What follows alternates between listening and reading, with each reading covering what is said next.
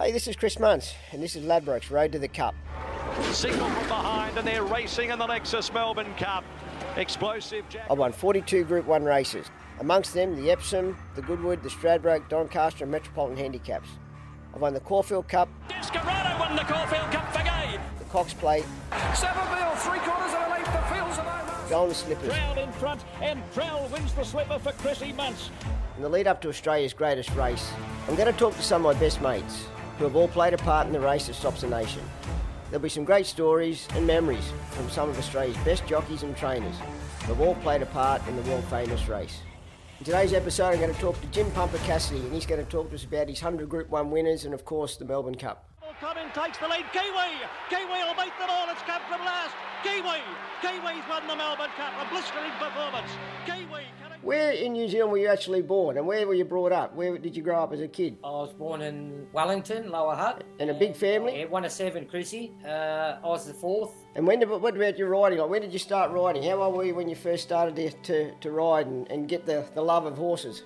Yeah, well, pretty much when I was at school, most kids were going away on school holidays. From pretty much the time I was 11, I started heading to the stables to learn this trade. And uh, I actually had my first race ride when I was 15 um, in the beautiful Hawke's Bay in New Zealand. Wow, and I suppose you remember that ride like it was yesterday?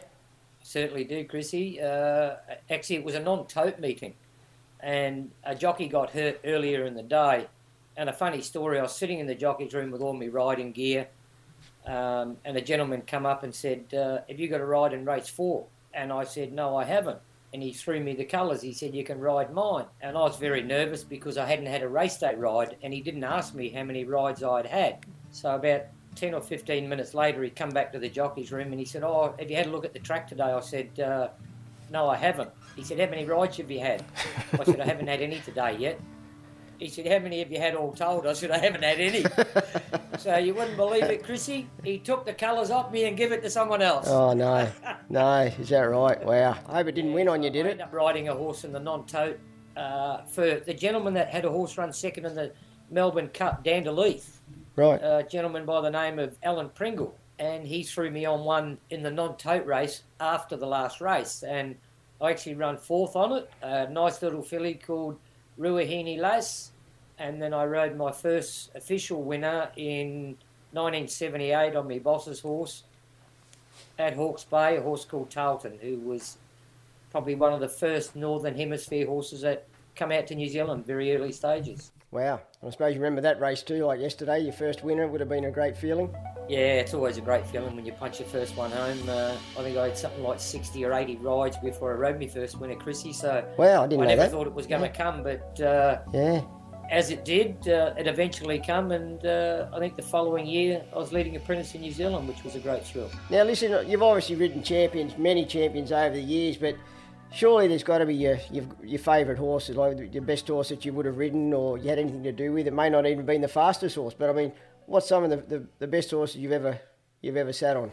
Oh, look, uh, one that always comes to mind was obviously Kiwi, 83 Melbourne Cup. I won my hometown cup on him, the Wellington Cup in 82. Look, he, he was a horse that I, I, I, I won a maiden on him. I ended up winning a Melbourne Cup on him and owned by two beautiful people, Snow and Ann Lupton. And look, it's a question I get asked a lot about favourite horses but and champions, obviously. But I think Kiwi always comes back to mind. He, he gave me that opportunity, obviously, to ride in the Melbourne Cup, win one, hmm. and then that gave me the opportunity to come to Australia. And then you look back at the mighty Rough Habit, who won Group Ones in New Zealand. He was a, a Queensland specialist. They all mm. loved him up there, which was fantastic. Barossa boys hit the lead. Look at Rough Habit. Rough Habit's flying on the rails. Rough Habit moved up, grabbed the lead, and he's won the Stradbroke. What a performance, Rough Habit. He won Group Ones in, in Sydney, Melbourne. He went to two Japan Cups. So he was probably one of the toughest horses I ever rode because I remember the great Tommy Smith saying to me after he went to Japan, incredible that he could come back to Australia and still win Group Ones at the highest level. So Is that right? Look, I won nine Group Ones on him, Chris. He was a great horse to me, Ruffy. Um, Obviously, might and power with uh, his Cox Plate, his Caulfield Cup, and eventually winning the Melbourne Cup. But look, I rode a lot of great horses for Bart, and I, I rode a very, very nice horse called Maroon that I won a Sydney Cup on, Oh, yeah. owned by Robert Sangster. He, he come out from uh, from England and he only had five races here in Australia. Hmm. And believe it or not, I got beat on him in a 1550 at Canterbury. Jeez. And then he, his next start, he never got beaten. He went right through to the Sydney Cup and won his next five straight. So Yeah, jeez. he, he, he was a very, very nice stayer. Had to be staying sound. He may have been a, a Melbourne Cup contender by the champion sire in Europe, Mill Reef. So, Mm, mm. And then obviously Zoustar winning me 100 at Flemington. What a way to finish. Um, Yeah. yeah, look, I was very, very lucky. I rode a lot of great horses, and, and winning Bart's Derby on Roman Emperor in Sydney was a great thrill for me to win for Bart because his Group Ones had been a little bit spaced in Sydney later in, in that later part of his training career. Mm. So it was beautiful. I rode his last Group One in Sydney, being a, a um, the new uh, AJC Derby. Yeah, yeah. I'll never forget getting back to Ruffy one day there. You won a, a race on him at, I think it was a Caulfield, and it was pissing down rain. Like it was torrential rain. I think he had 60 odd kilos or something like that on his Yeah. back. And he stood him a start, and he just, I'll never forget that race. He just tailed him up. Funny you say like they were that. A, a lot of people ask me about some of his great wins, hmm. and that's the race I go back to. It was a welter. They held the race up for two or three minutes at the barriers because we were actually in the barriers and we hmm. couldn't see. That's right. I rode that. And I was riding a horse called it- Grooming it in the race. 1400 metres. Yeah, that's mm. right. Mm. And he, he got up and won on the last two strides. And I always say that was probably one of. I know he won some great races, but mm, um, Caulfield Cup Day, last race, it was a mighty effort to win with 61 kilos. Rough Habit, Rough Habit! What a win! Rough Habit has got up to win in the last two strides. What a great champion. What a performance from one of the greats. Raced all over the world, in the States, Japan, Australia, New Zealand. Wonderful performance, number one, Rough Habit, written by Jim Cassidy.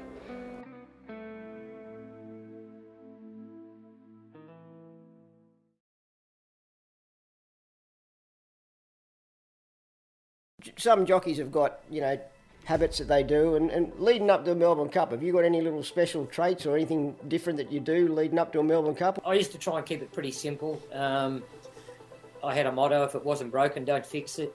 I used to sweat every day, so I always like to be prepared early and that sort of thing. The main thing I used to do, probably do the last five or six years, was wear red underpants. and I always found when I had the red jocks on, I had plenty of luck. So, uh, Oh, I went think- from the red jocks to a red G-string the last couple of years. I call bullshit on that. I call bullshit on that. no, I used to keep it pretty simple. I didn't want to complicate it. Um, I was a great one. Take your own luck to the races. Make your own luck. Uh, barriers and weather you could never worry about because Yeah. they were two things that were out of our control, as you would know. And then of the of the two the two cup winners, like how do you compare them? And you know, can you separate them, or which was which was the better horse? Do you think? Oh, look, 100%. Uh, Kiwi was so relaxed. I remember standing in the mounting yard that day. To my left was Bart Cummings, Tommy Smith, and Colin Hayes, all standing together watching the horses parade. And I seen Kiwi walk past, and he was the only horse in the mounting yard that day without a sweat mark on him. Is that right? And Bart and Tommy and Colin Hayes said, "Have a look at that thing." He come out and blew the three champions trainers away, their horses, Mm, which yeah. I think were Noble Comment, Mr. Jazz, Kiyamare. He made them look second rate. The, the start he gave them and and beat him. But I think he was the most relaxed racehorse I'd ever seen or had anything to do with. So it, it's hard to be as confident as I was in that '83 Cup because I knew he was going to be back last. And he was followed by homemade Emerald as second last and Kiwi as last of all. Combat is going He was always going to look the winner somewhere at the clock tower. But when I turned for home and had 23 in front of me, it was a matter of be patient. The winning post is at the bottom of the straight, not the top. Hmm. So I hmm. was looking for the clock tower. 250 metres left to go. Kiyamare being tackled by Mr. Jazz and Noble Comment. Uh, Mr. Jazz on the outside. Noble Comment the centre. A Kiyamare. great mate of uh, a great trainer in New Zealand who trained Silver Knight to win the, the Melbourne Cup. And he said to me, he said, Jimmy, you look for the clock tower. He said, if he's win, within a length or two of them at the clock tower, he will win the cup. And that was one mm. thing I kept in my mind, Chris. I think I told Yep. Roy Higgins prior to the race that I'd be last, last, last. and he said to me, "Where will you be at the 600?" I said, "Last, Mr. Higgins." Mm. He said, "Well, have a good ride, son. Enjoy the ride in the cup." takes the lead. Kiwi. Kiwi will beat them all. It's come from last. Kiwi. Kiwi's won the Melbourne Cup. A blistering performance. Kiwi coming from second last to beat Noble Commander and Mr. Jazz in the Melbourne Cup. What a run. Kiwi. when I heard him say to Clem Dimsey after the race that he met Jimmy Cassidy and he said he'd be last, last, last, he said it was the most outlandish statement I ever heard. Is that right? So on the Thursday after I got a little bit of money out of the cup, mm. I went and bought a dictionary to see what outlandish meant.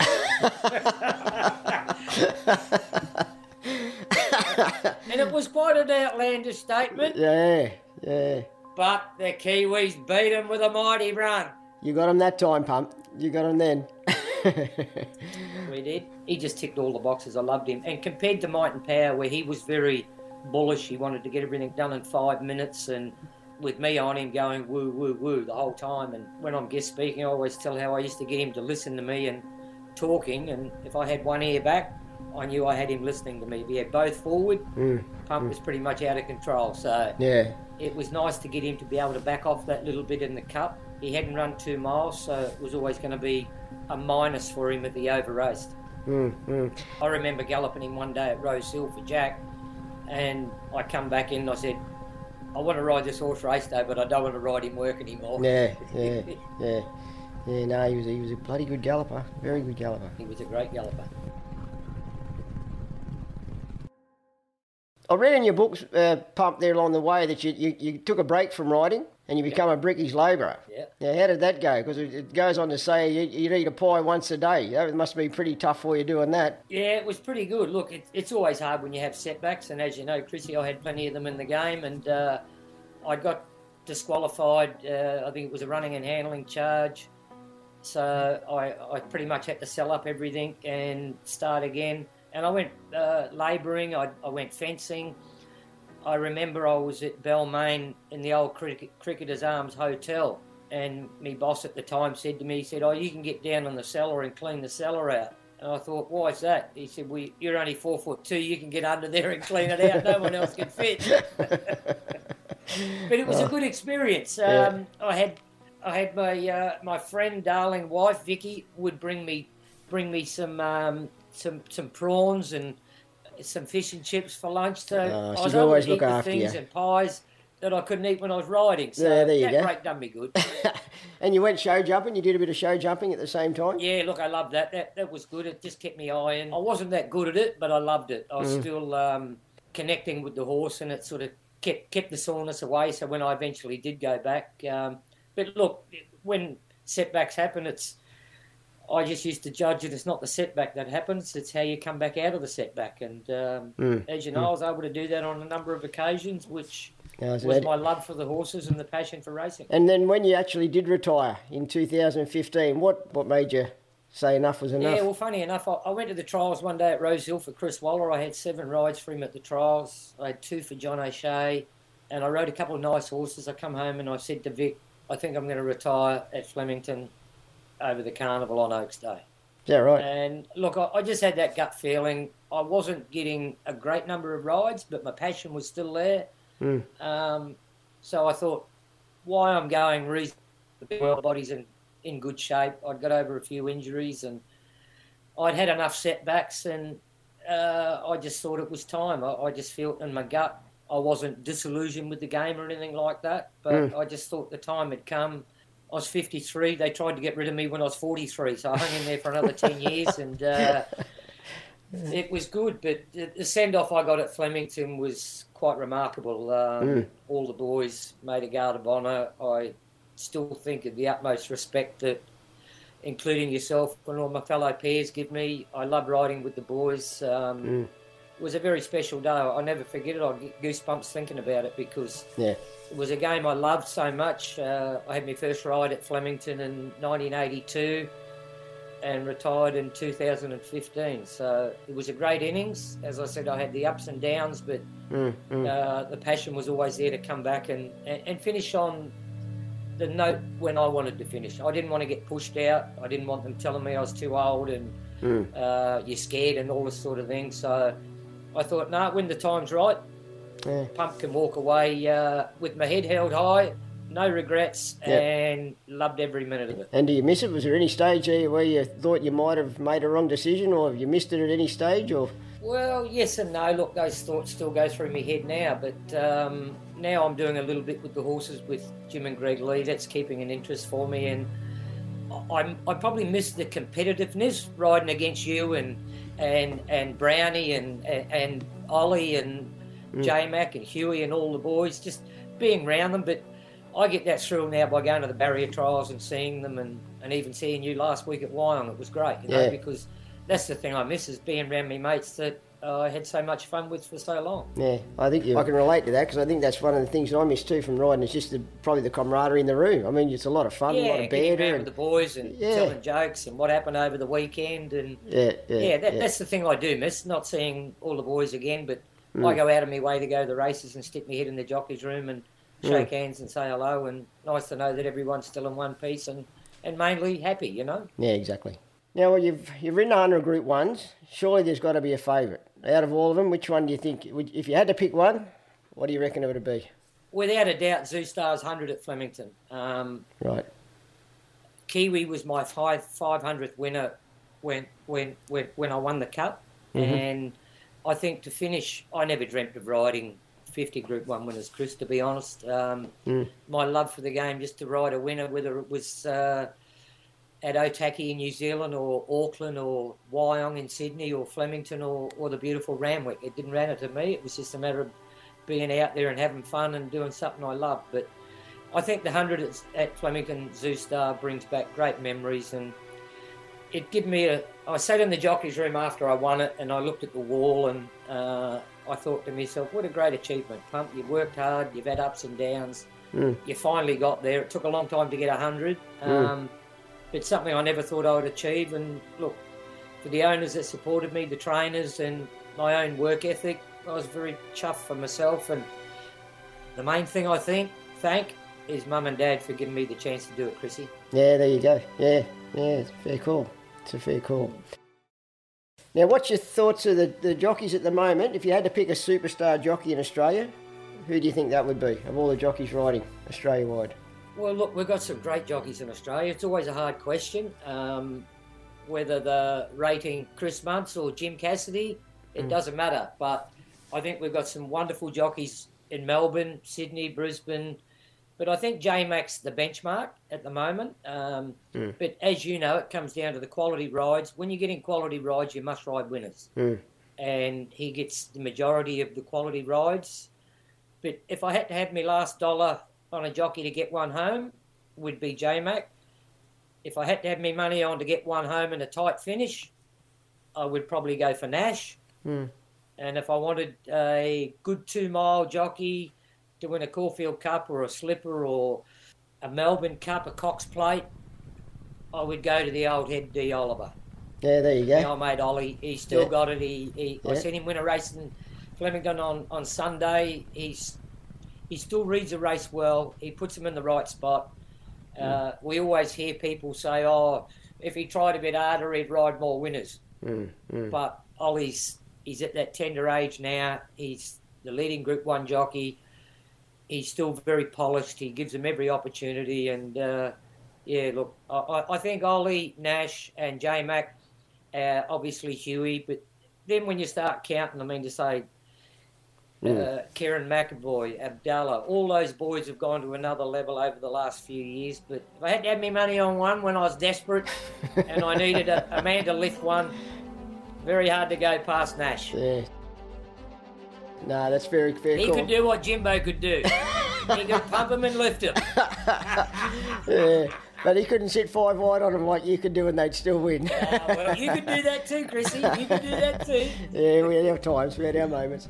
Anyway, Pump, no, it's been great chatting, mate. It's been good reminiscing with you. And um, Yeah, it's fantastic. Thanks for that the talk. time of the year again when we all get a bit itchy. yes, That big two miler's coming up and the lead up to it. And yes, you yes. know what it's like, Chrissy. A lot of work goes under the under the bridge before you get to the Melbourne Cup and be able to ren- reminisce. And My word. it's all hard work and uh, been beautiful talking to you, brother.